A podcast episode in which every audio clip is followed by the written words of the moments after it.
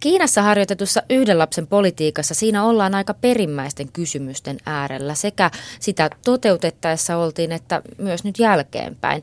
Kun sä oot nyt Kiinassa asunut, niin miten yhden lapsen politiikka susta erityisesti näkyy eri ihmisryhmien elämässä, kun ihan sitä arkea tarkastelee? No monen eri ihmisryhmissä näkyy eri tavalla. Mä asun kaupungissa, mä asun Pekingissä. Ja siellä moni mun ystävistä on nuoria, nuorehkoja kaupunkilaisnaisia. Ja heidän elämänsä se on vaikuttanut tosi paljon. Ja ehkä yllättävällä tavalla meidän näkökulmasta, että ne nuoret kaupunkilaisnaiset on hyötynyt tästä yhden lapsen politiikasta tosi paljon.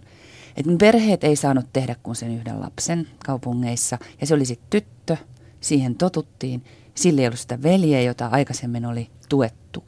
Niin nyt tälle tytölle annettiin kaikki mahdollinen rakkaus, kaikki tuki, kaikki raha ja sitä oikein työnnettiin ja tuettiin koulussa. Ja niinpä nyt sitten Kiinaan on kasvanut valtava määrä hyvin korkeasti koulutettuja nuoria naisia, jotka luo uraa ja on itsetietoisia. Ja moni heistä sanoo, että ilman yhden lapsen politiikkaa, jos heillä olisi ollut veli, niin ei he olisi päässyt näin pitkälle. Mm, ihan varmasti näin, eli se on vaikuttanut tosi paljon, ja siinä on ollut tällaisia myönteisiä vaikutuksia tämän väestönosan elämään. Mutta yhden lapsen politiikka kaiken kaikkiaan on kohdellut hyvin eri tavoin eri kiinalaisia väestöryhmiä. Tietysti puhutaan tosi isosta maasta, ja, ja missä on niin kuin isot erot esimerkiksi kaupunkien ja maaseudun välillä muutenkin. Kyllä sitten maaseudun tytöillehän monille kävi huonosti, he eivät saaneet syntyä koskaan, että sehän on nämä valikoidut selektiiviset abortit, oli pitkään sen jälkeen, kun tuli ultraäänet ja pystyttiin niin kuin sikiö, mä katsomaan, että onko sikiö tyttö vai poika, niin paljon jäi tyttöjä syntymättä. Että varmasti nämä tytöt on se suurin häviäjäryhmä. Mutta sitten nyt, kun niitä tyttöjä abortoitiin, tyttösikiöitä abortoitiin niin paljon, niin nyt siitä on sitten aiheutunut valtava ongelma maaseudun miehille. Nyt kun he on avioitumisiässä, niin sittenpä niitä morsiamia ei olekaan. Joten sinne on, Kiina on nyt syntymässä niin kuin kymmenien miljoonien, se on ihan järkyttävä luku, niin kuin 30 miljoonaa miestä, jotka ei tule löytämään vaimoa. Se on aikamoinen tietysti paitsi väestöpoliittinen ongelma, mutta myös ihan inhimillinen tragedia, niin kuin esimerkiksi tuossa kirjassakin, kirjassasikin kirjoitat siitä, miten, minkälaisia asioihin se sitten johtaa. Kyllä se on. Siellä maaseudulla niin ajatellaan, että ihmisen tärkein tehtävä on mennä naimisiin ja jatkaa sukua – ja se on niille nuorille miehille, jotka ei pääse naimisiin, niin se on häpeällistä. Ja samoin jopa heidän vanhemmille, että heitä niin kuin ylen katsotaan ja heistä puhutaan pahaa selän takana. Ja se on meidän niin kuin hyvin vaikea, vaikea mieltää, miten suuri asia se on. Ja nyt sitten tässä vaimon kaipuussa tai tarpeessa, niin Kiinasta aika paljon haetaan lähimaista vaimoja. Me lähdetään ikään kuin vaimon ostosmatkalle – ja sitten haetaan Vietnamista tai Myanmarista vaimo. Ja samoin kuin Pohjois-Koreasta loikkaa sitten tai tulee rajan yli salaa ihmisiä, niin monet näistä naisista jää sinne rajaseudulle ikään kuin tämmöisiksi salaisiksi laittomiksi vaimoiksi kiinalaismaanviljelijäperheisiin. Se on heidän tapansa sitten piiloutua. Miten nämä ihmiset, joita itse tapasit, kun teit noita haastatteluja kirjaa varten, niin mitä he itse suhtautuu tämmöiseen tilanteeseen, jossa esimerkiksi on päättänyt maksaa tämmöisen aika isonkin summan esimerkiksi vaimon välitystoimistolle ja lähteä sitten tähän vaimon hakuun. Minkälaisin mielin he niin kuin tällaiselle reissulle lähtee? No tämä henkilö, jota mä haastattelin, joka oli käynyt hakemassa Vietnamista itselleen sen vaimon, niin hänelle kävi aika surullisesti, koska hän oli tavannut siellä välitystoimiston konttorilla Kiinassa, Kiinassa käydessään niin tosi kivan oloisen Mimmin. Ja oli tullut jonkinlainen ihastus siinä sitten. Ja hän lähti ikään kuin hakemaan tätä Mimmiä sitten vaimoksi itselleen sieltä Vietnamin puolelta, kun tällä Mimmillä tietenkään ei ollut paperit kunnossa siellä Kiinan reissulla. Mutta niin sitten siellä Vietnamissa selvisi, että ei tämä nainen niin kuin vaimoksi pääse lähtemään, että hän ei saa Kiinan papereita kuntoon, niin hänellä oli sitten tällä nuorella kiinalaismielellä sellainen olo, että hänen on pakko tuoda täältä nyt sitten morsian mukana, että niin paljon on rahaa tähän reissuun laitettu ja koko suku odottaa. Ja niinpä sitten, miten sitä nyt sanoisi, hän valitsi sitten sen naisen, joka oli hänet halukas valitsemaan näistä välitystoimisto esittelemistä ihmisistä. Ja eihän siitä kovin onnellista eikä pitkäaikaista avioliittoa sitten tietenkään tullut.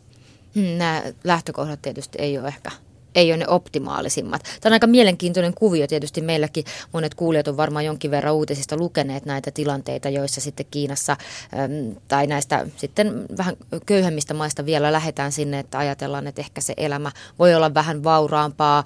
Ehkä joku voi ajatella, että se avioliitto todellakin voi olla oikeasti ihan, ihan onnellinen, mutta aika monenlaisia avioliittoja sitten syntyy. Kyllä, mutta se täytyy tietenkin muistaa, että edelleenkin Kiinassa maaseudulla niin monet kiinalaisetkin keskenään niin tapaavat vain pari-kolme kertaa ja menevät naimisiin. Ja ehkä niin kuin kaikissa avioliitoissa, vielä siellä maaseudulla varsinkaan, niin ei ole tämmöistä eh, suurta rakkautta heti lähtökohtaisesti olemassa. Ja muutenkin siihen avioitumiseen Kiinassa aina liittyy, tai sanotaan useimmiten liittyy myös aika tarkkaa harkintaa siitä, että menenkö nyt naimisiin sellaisen ihmisen kanssa, joka esimerkiksi on tarpeeksi vauras ja jolla on tarpeeksi myöntyväinen suku, joka sitten suostuu myös huolehtimaan minun puolen suvustani myöhemmin. Joten ei se välttämättä eroa aina niin paljon se niin kuin käytännön lähtökohdiltaan, että, haetaanko se vaimo sitten sieltä ulkomailta vai siitä naapurikylästä.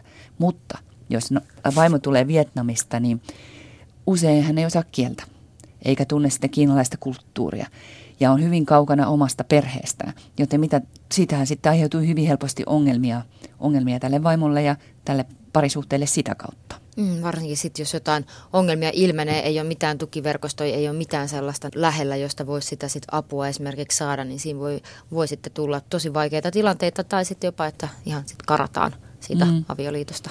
Kyllä näin kävi tässäkin kirjani tapauksessa, että vaimo karkasi raskaana ja on nyt sitten kadoksissa ja ei ole tulossa takaisin. On aika hurja tarinoita ja tästä kaikesta niin kuin voi myös päätellä, että tällä niin kuin varakkuudella on aika iso rooli varmaan tässä. Että ensinkin tämä, että minkälaisen miehen on esimerkiksi helppo löytää vaimo, kun niitä naisia on siellä aika paljon vähemmän edelleenkin kuin miehiä. Tai että se on aika vinoutunut se sukupuolijakauma sitten. Eli siinä tullaan sen tilanteeseen, jossa sitten se miehen varallisuus niin ratkaisee ilmeisesti edelleen hyvin paljon. Kyllä siis oikeastaan se on alkanut nyt sitten vasta tämän yhden lapsen politiikan aiheuttaman tämän poikatyttö syntyvyys vääristymän takia, niin vasta nyt on tullut niin kuin viime vuosina miehille kalliiksi hankkia vaimot. Aikaisemmin ne oli ne myötäjäiset tai morsiusmaksut, miksikä niitä nyt sitten kutsuttaisiinkin, niin hyvin symbolisia. Että annettiin ehkä pakkakangasta tai näin. Mutta nyt ne summat on hurjia. Että puhutaan kymmenistä tuhansista euroista, jotka on niin kuin maaseudulla niin kuin tähtitieteellisiä summia näille nuorille miehille ja heidän perheilleen. Ja kaupungeissakin niin nykyään on niin, että ajatellaan, että sen miehen pitää hoitaa vaimolle eli Phoenix-linnulle, niin kuin sanotaan pesä, eli pitää ostaa asunto. Niin monet naiset vaativat että sillä miehellä täytyy olla asunto ja lisäksi auto ennen kuin suostuvat naimisiin. Eli materiaalisia vaatimuksia on Materiaalisia vaati- vaatimuksia on paljon enemmän kuin ennen. Ja nythän Kiinassa on aikamoinen asuntokupla luultavasti, tai ainakin hinnat nousee hirveätä vauhtia, joten kyllä melkoisen rikkaita pitää olla niin kuin tämän sulhaskandidaatin ja perheen, että pystyy niin kuin tuosta vaan hoitamaan ilman vuosien säästämistä, niin muorsiamme vaatimat, vaatimat asunnot ja autot.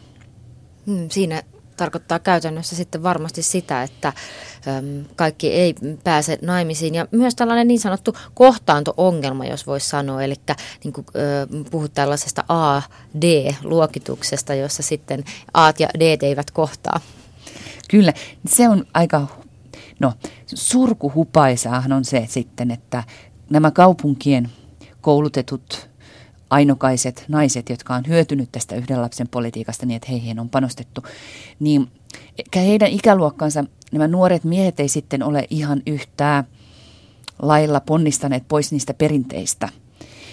Ja he edelleen usein haluaisivat, että se nainen olisi vähän vähemmän koulutettu kuin he itse olisi ehkä vähän huonommissa töissä. vaikuttaisi vähän tyhmemmältä, että antaisi tälle miehelle ikään kuin kasvot. Ja senpä takia sitten näiden ö, nuorten koulutettujen uranaisten on välillä aika vaikea löytää sitä miestä ja jotkut jopa heistä näistä nuorista naisista, niin esimerkiksi valmiita irtisanoutumaan töistään, jotta he saavat miehen. Tähän liittyy myös se, että ää, tämä yhden lapsen politiikka, niin tämä ei ole ollut vain määrällistä, se on ollut myös laadullista.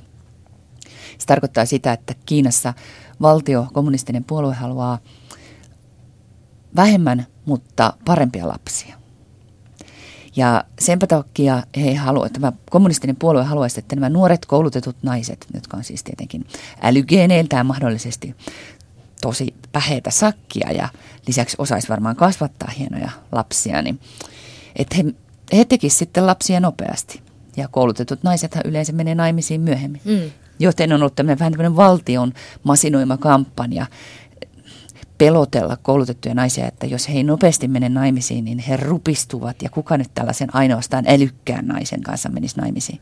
Ai niin tämmöinen kampanja, joka ei saanut ehkä ihan pelkästään positiivista vastakaikua. Ei, kyllä se nyt on viime aikoina, niin naiset alkaa olla yhä kiukkusempia ja kiukkusempia nämä nuoret naiset, että ei, ei ole oikein meitä kohtaan. Mm, ja nimenomaan ehkä se ajatus siitä, että he eh, jotenkin eh, rupsahtaa ja että se naimisiin meno pitäisi olla se kaiken päätavoite, niin tietysti kuulostaa siltä, että ehkä heidän maailmansa ei tässä niin kohtaa tätä, mitä sitten valtiojohto haluaa.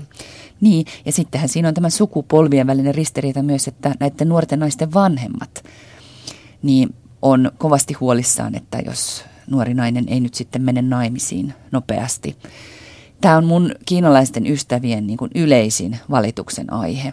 Se, että jos he on naimisissa, niin heille vanhemmat soittaa joka päivä. Ihan oh. joka päivä ja kysyy, että joko on miestä. Ja sitten jotkut kiinalaismimmit tekee niinkin, että he käydessään vanhempia tapaamassa, niin vuokraa poikaystävän, ikään kuin tämmöisen näytepoikaystävän, että tästä ei mukaan nyt olisi. Että saisi vanhemmat vähäksi aikaa sitten huohottamasta niskasta. Mm, pois kimpusta. Ei kaikki vanhemmat näin pahoja ole, mutta, mutta varmaan niin suomalaiset ajatellen ki, kaikki kiinalaiset vanhemmat ovat huohottavampia kuin yksikään suomalaisvanhempi kuitenkin. Tämä tietysti ajatus tästä, mitä mainitsitkin tästä rakkausavioliitosta, että esimerkiksi maaseudulla välttämättä se ei vielä muutenkaan ole mikään sellainen ehkä yleinen perusta avioliitolle. Mutta kuinka nopeasti nämä asenteet ja arvot näissä avioliittoasioissakin muuttuu? Kyllä kaupungeissa muuttuu kovaakin kyytiä ja varmasti niin kuin siellä on yhä enemmän ja enemmän sellaisia parisuhteita ja avioliittojakin, jotka perustuu rakkauteen. Ja kiinalaisethan rakastaa romanttisia komedioita, tämmöisiä niin kuin länsimaisia hömppäsarjoja ja kaikkea, mistä myös tulee sellaista ajattelua siitä, että, että parisuhteen pitäisi perustua jotenkin romantiikkaan. Yksi mun haastateltava kertoi naurussa suin äidistään, joka ei ole koskaan, heille kotona esimerkiksi koskaan sanottu, että rakastan sinua, edes lapselle – että, se on, että aina on niin osoitettu rakkaus vain käytännön teon. Niin äiti nyt elokuvia katsottuaan vaatii yhtäkkiä, että isän pitää ostaa ruusuja ja kukkia, mikä on niin aivan kummallista. Iso muutos. Iso muutos. Mutta kyllä niin kuin nämä, musta tuntuu, että kaupun, kaupunkienkin nuorilla niin on hyvin ristiriitainen tilanne siinä mielessä, että halutaan romanttinen rakkausavioliitto, mutta samalla varsinkin kaikilla niillä, joilla on sellaiset vanhemmat, joilla ei ole eläkettä tai vanhuuden turvaa, niin heidän täytyy avioituessaan miettiä, että avioidun niin, että minun puolisoni on myös valmis huolehtimaan taloudellisesti myös minun vanhemmistani myöhemmin. Joten semmoinen sukurasite on olemassa isolla osalla kaupunkilaisnuoriakin edelleen. Mm. Tosin kaupungeissa isolla osalla vanhuksista on tai tulevaisuudessa niin on eläke, että se niin kuin helpottaa sitten koko ajan tätä, tätä asiaa. Sä asut itse, Mari Manninen, Pekingissä ja tietysti Kiina on niin kuin valtavan kokoinen maa ja siellä on hyvin erilaisia alueita. Kuinka iso se kuilususta niin kuin tällä hetkellä vielä on näiden isojen kaupunkien ja esimerkiksi maakuntien maaseutujen välillä? Se on tosi iso. Et sitä niin kuin sillä monesti länsimaiset toimittajat tykkää verrata aina ottaa jonkun hienon länsimaisen kaupungin ja sitten sanotaan vaikka, että puhutaan Helsingistä ja jostain intialaisesta slummista, että erot ovat suurin piirtein niin suuret. No ehkä se voi olla vähän liiottelua, mutta siinä on kyllä pointtinsa. Et kaupungeissa niillä ihmisillä, joilla on kaupunkeihin, kaup- siellä, niin kuin, jotka on niin kuin, rekisteröityneitä kaupunkeihin, jo- joilla on niin kuin, virallinen asuinlupa siellä, niin heillä on pääsy parempaan koulutukseen, hyvään terveydenhuoltoon. He pystyvät käymään sellaisissa töissä, joista heille oikeasti kertyy eläkettä. Kaikin puolen niin kuin semmoinen, sanotaanko, turvatumpi elämä. Mutta ne ihmiset, jotka asuu maaseudulla tai jotka on niin kuin, vaikka asus kaupungeissakin, mutta joiden semmoinen henkilö paperit on sidottu sinne maaseutuun alun perin, että on sieltä kotoisin, niin heillä on niin kuin sitten kaikki palvelut huonommat, kun on sinne maaseudulle sidottuja. Ja elintasoerot on suuret, että Kiinassa on edelleen valtavasti ihmisiä maaseudulla, jotka erää sillä eurolla tai kahdella päivässä. Sitten on ihan miljardööreihin ja iso vahva keskiluokka kaupungeissa, jotka ajelee hienoilla autoilla ja ostaa muotivaatteita ja käy kahviloissa. Se on kyllä niin todella monta eri maailmaa saman maan sisällä. Ja myös tämä yhden lapsen politiikka on ollut vähän erilaista riippuen siitä, että ollaan oltu kaupungissa vai maalla tai missä päin Kiinaa. Eli osa ihmisistä on oikeastaan aikaisemminkin jo saanut hankkia muutaman lapsen ehkä sen sijaan kuin että olisi hankkinut vain yhden ennen kuin viime vuonna sitten sallittiin tämä kaksi. Joo, sehän oikeastaan vähän valheellinen se yhden lapsen politiikan yksi. Meidän pitäisi puhua puolentoista lapsen politiikasta. Et se on varmaan semmoinen isoin yleisin harhaluulo länsimaista, että kaikissa kiinalaisperheissä on vain ollut yksi lapsi. Et suurimman osan aikaa yhden lapsen politiikkaa, niin maaseudulla sai tehdä kaksi lasta. Avipari sai tehdä kaksi lasta, mikäli ensimmäinen lapsi oli tyttö. Koska maaseudulla, kun ei ollut sitä eläketurvaa, että se poika ja sen pojan tulevaisuudessa sitten vanhemmille antama tai vanhempien niin elättäminen oli se heidän tuleva eläkkeensä. Joten maalla ko- koettiin pitkään, että on pakko saada poika. Ja sitten sen lisäksi tähän yhden lapsen politiikkaan oli paljon poikkeuksia. Jos ensimmäinen lapsi oli vammainen, sai yleensä luvan toiseen lapseen. Vähemmistökansoilla oli läpi yhden lapsen politiikan niin lupa tehdä useampia lapsia, jopa useampia kuin kaksi. Tämä on ehkä, voi tulla yllätyksenäkin toisaalta sitten näin on oltu paikoin ehkä sitten sallivampia kuin mitä on ehkä meillä täällä ajateltu. Toisaalta paikoin on oltu sitten hyvinkin rajuja tai raakoja. Esimerkiksi varmaan tämä pakkoabortit on niin kuin yksi sen niin kuin kulminoitumisen muoto, mitä on sitten tapahtunut. Ne ihmiset, ketä itse haastattelit, niin onko he katkeria tästä politiikasta? Se oli minulle itselleni isoja yllätyksiä tätä kirjaa tehdessä, että kun haastattelin sellaisia ihmisiä, joilla oli aika rankkojakin – kokemuksia tästä yhden lapsen politiikasta, että mitä se oli heille henkilökohtaisesti aiheuttanut. Et, että heidän oli ollut pakko abortoida lapsensa tai heille oli tehty pakkoabortti tai lapsille ei ollut annettu henkilöpapereita, koska heitä oli liikaa ja lasten elämä oli vähän niin kuin tuhoutunut tai monen, monenlaisia kohtaloita.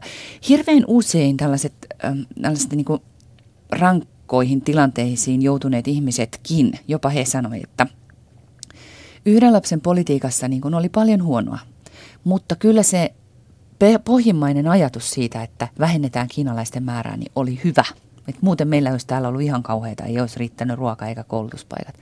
Mutta jos just sellaisten ihmisten kuin minä, mun kaltaisten ihmisten ongelmat olisi ratkaistu, niin sitten olisi ollut hyvä.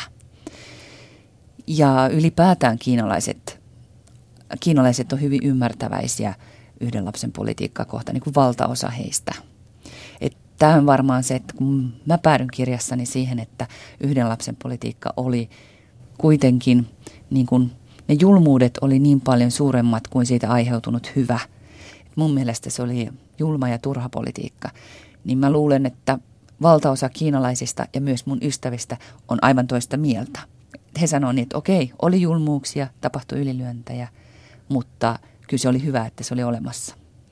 Ehkä heille on niin jotenkin sitten konkreettinen se maailma, jossa he on ehkä elänyt tai missä on niin liian paljon ihmisiä liian pienellä alueella. Tuntuu niin kuin konkreettisesti joka päivä kaikessa, mitä he tekee, mikä sitten niin kuin heijastuu heidän elämäänsä monella alueella. Että on vaikka kovin kaikki, kaikesta pitää niin kuin kilpailla tai näin poispäin, niin varmaan silloin ehkä sitten se tuo sitä ymmärrystä sille politiikalle ja tietysti varmaan kaikenlainen muu, minkälaista kaikkea propagandaa tai kaikkea siihen sitten voi liittyäkin. Mm. Kyllä se varmaan se, Kiinassa on niin lyönyt läpi kansaan se ajatus siitä, että, että tämän yhden lapsen politiikan vuoksi heitä on 400 miljoonaa vähemmän. Se, no, no Kiinan luvut on aina niin järjettömiä, että niitä ei niinku tajua, mutta sehän on nyt niinku ihan hirveä määrä ihmisiä. Mutta sitten kyllä väestötutkijat, semmoiset niin nimenomaan Kiina erikoistuneet eturivin väestötutkijat, on jo pitkään sanonut, että siinä luvussa on ainakin puolet liikaa. Että se on niin kuin laskettu väärin perustein. Siinä ei esimerkiksi ole otettu ollenkaan huomioon sitä, että kun nyt elintaso olisi kasvanut muutenkin, niin kaikissa maissa, jos elintaso kasvaa, niin lapsilukukin vähenee. Ja siinä on monta muutakin muuttuja. Mutta että tavallaan kiinalaiset on ehkä – minun mielestäni niin vähän niin kuin sen propagandansa uhreja. He ei varmaan itse ajattele niin, mutta mulle on moni kiinalainen sanonut, että sä et voi tajuta, millaista on elää niin kuin sellaisessa maassa, missä on niin paljon ihmisiä, niin kuin lapsesta lähtien. Et kun meitä on niin kuin luokas 50, 60, 70 muksua, sitten me kilpaillaan siitä yliopistopaikasta. Aamusta iltaa opiskellaan ja aina, joka paikassa, niin pitää niin kuin verissä päin taistella, että, että niin kuin pääsee kouluun tai pääsee yliopistoon, saa hyvän työpaikan. Tai jossain ihan niin kuin tämmöisissä yliopiston asuntoloissa, että miten monta ihmistä tungetaan pieneen huoneeseen tai minkälaista on metrossa. No se metroasia mäkin tiedän, kun Pekingissä asun minkälaista ruuhkametrossa. Mutta se on kyllä semmoinen, niin kuin sä sanoit, niin se määrittävä tekijä siinä kiinalaisten – tausta-ajattelusta yhden lapsen politiikkaa kohtaan, mitä me länsimaalaiset ei varmaan kyllä koskaan pystytä niin kuin, ihan niin kuin tuonne, miten sitä sanoisi, Mark Jensla tai joku saisi semmoinen niin kuin, pohjia myöten ymmärtämään. Niin ei varmasti, se tuntuu täältä katsottuna tietenkin niin sellaiselta äärimmäiseltä jotenkin pakkopolitiikalta, pakkokeinolta, sellaiselta puututaan ihmisen niin henkilökohtaiseen asiaan kuin omaan kehoon, niin siihen on, sitä on tietenkin aika vaikea ymmärtää. Sitä on. Kyllä. Miten sitten ne sun kiinalaiset tuttavat esimerkiksi, jos sä keskustelet heidän kanssa Suomesta ja siitä vaikka minkälaisia perhesuhteita meillä täällä on, niin minkälaisia reaktioita sä kohtaat? Aika usein, niin kun mä kerron vaikka, että ää, meillä Suomessa niin koulutusta varten ei tarvitse säästää. Että mun ei tarvitse ajatella ollenkaan, miten mun vanhemmat, riittääkö rahat eläkepäivinä ja että mun ei tarvitse ajatella ollenkaan, että jos mä sairastun tai joku mun tuttava sairastuu, että sitä varten pitäisi olla rahaa säästössä. Niin kaikki on tosi kateellisia. Sano, että teillähän on niin helppo elämä, koska nämä on sellaisia juttuja, että mitä niin kiinalaisilla pitää olla aina olemassa niin siellä jossain takaraivossa se ajatus siitä, että miten pärjätään, jos sattuu huonosti, tai miten, miten pärjätään sitten, kun ollaan vanhoja. Entä sitten kun teet siellä töitä ulkomaalaisena toimittajana, tuossa kirjassakin tuot vähän esiin sitä, että joskus vaikkapa suunnitelmat muuttuu tai jotain haastattelua ei saakaan, mitä ehkä piti tai muuta, niin minkä tyyppisiä, minkä tyyppisiä haasteita esimerkiksi liittyy tämän asian selvittämiseen, kun tätä yhden lapsen politiikkaa ähm, halusit tutkia? Tämä yhden lapsen politiikka on vaikuttanut siis, voi sanoa, että kaikkiin kiinalaisiin. Heitä on yli 1,3 miljardia. No sitten sitä ajattelisi, että sen kun vaan siitä menee kadulle ja alkaa haastatella ihmisiä, niin se on helppo. Ja osan haastateltavien saaminen olikin ihan easyä, mutta sitten oli paljon sellaisia tarinoita, joita noita haastateltavia itseään niin kuin tavallaan hävetti ja kadutti. Kuten esimerkiksi se, että esimerkiksi oli hyvin vaikea löytää ää, sellaista perhettä, joka suostuisi kertomaan siitä, että on hylännyt lapsensa. Et ei he kerro kellekään muulle kuin ihan lähipiirille, että tällaista on tehnyt. Ja se on mun mielestä tosi ymmärrettävä ja mä oon kyllä hirveän kiitollinen näille haastateltaville, että, että kun, he, kun he sitten löytyivät, että he olivat valmiita jakamaan se, niitä omia kipeitä kohtaloitaan. Mm, on kuitenkin varmasti aika raskaita taakkoja, mistä ehkä sitten itsellekin se muisteleminen varmaan niin kuin tuo ne asiat pintaan sellaisella tavalla, että se ei varmasti ole, olekaan mitenkään helppoa. Kyllä ja minusta tuntuu, että aika monesti kiinalaisilla on semmoinen selviytymistaktiikka, että he pyrkii unohtamaan sen, mitä, kauheutta, kau, mitä kauheita asioita on tapahtunut aikaisemmin elämässä ja katsotaan eteenpäin.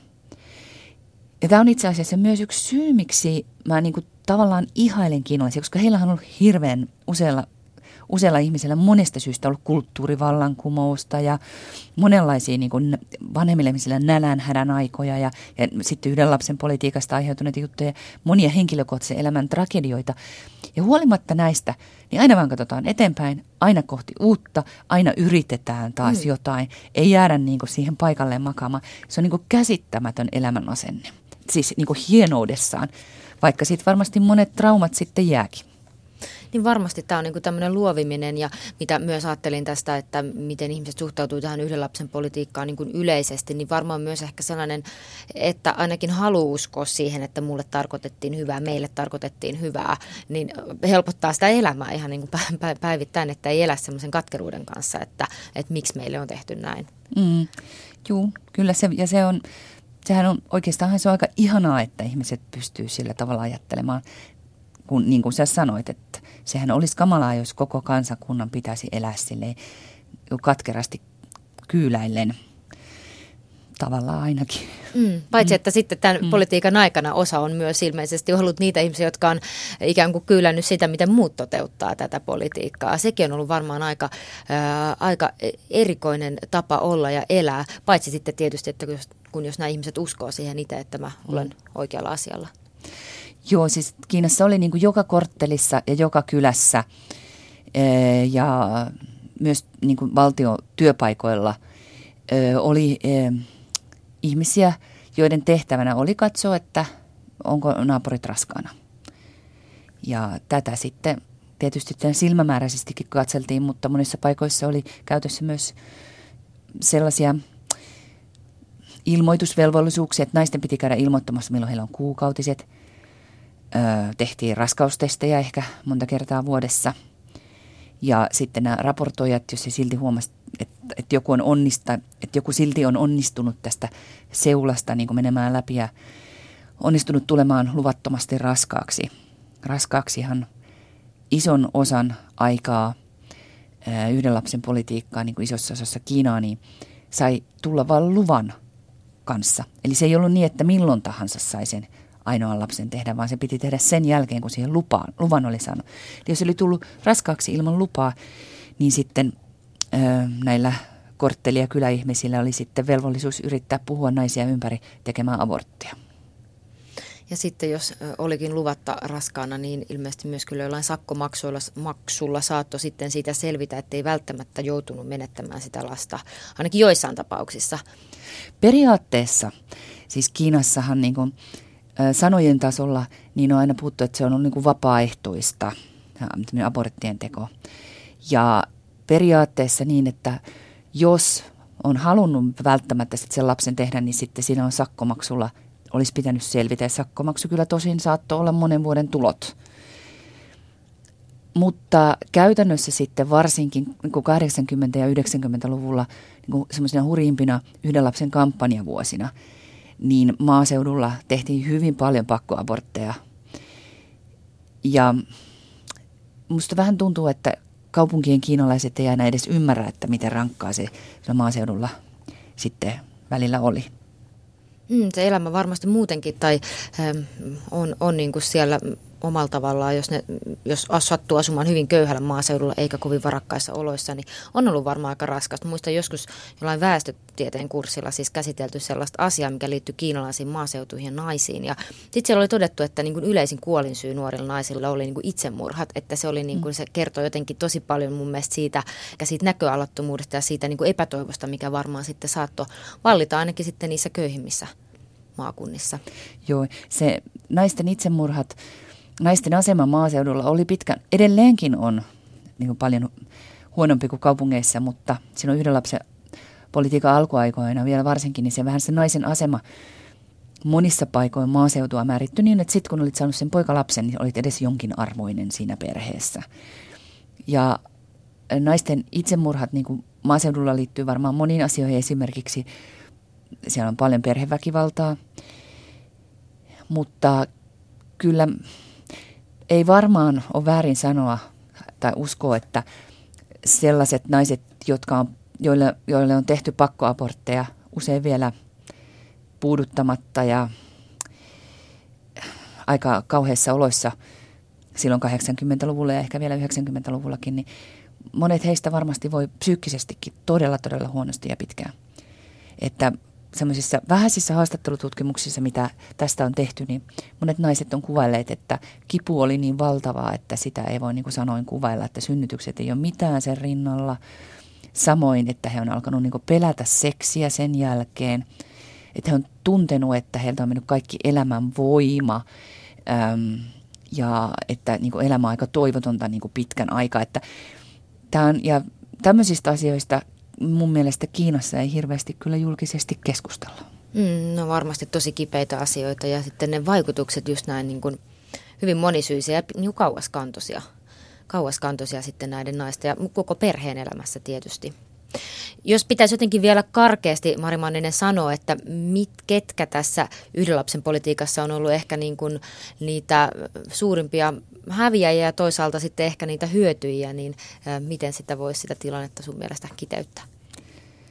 Varmaankin, no kyllähän tietenkin suurimmat häviäjät on ne tyttölapset, jotka ei koskaan saanut syntyä, jotka abortoitiin sikiöinä. Samoin ne tyttölapset, jotka kuoli jostakin syystä sitten nuoruudessaan tai lapsuudessaan. Öm, suurimpia voittajia ovat sitten ne kaupunkien koulutetut nuoret naiset, jotka on hyötynyt siitä, että heillä ei ole veljeä, vaan heihin on kaikki resurssit perheet laittaneet. Mm.